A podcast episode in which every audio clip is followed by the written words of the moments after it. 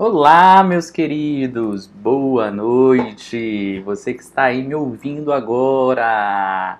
Olha só, deontologia. Deontologia, a sua primeira parte da sua lógica, vem do grego deontos, que quer dizer dever. E logos, como a gente já conhece, é o estudo, a ciência, o tratado. Então, deontologia pode ser assim classificada como o estudo dos deveres ou a ciência ou o tratado dos deveres. Também é chamado pela doutrina como teoria do dever, ok?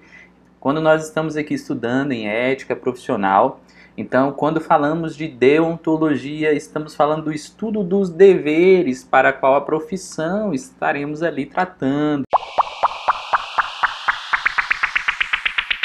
Quando a gente vai falar de disseologia, a disseologia é uma expressão que vem também do grego, da palavra dikeos, que significa direito. Logo, se eu estou falando do direito e tem a logia, que é o logos, eu estou falando a ciência que trata dos direitos. Então eu posso entender que Disseologia está para o estudo do direito em si, quanto profissão, e a deontologia está para o estudo dos deveres, quanto à profissão.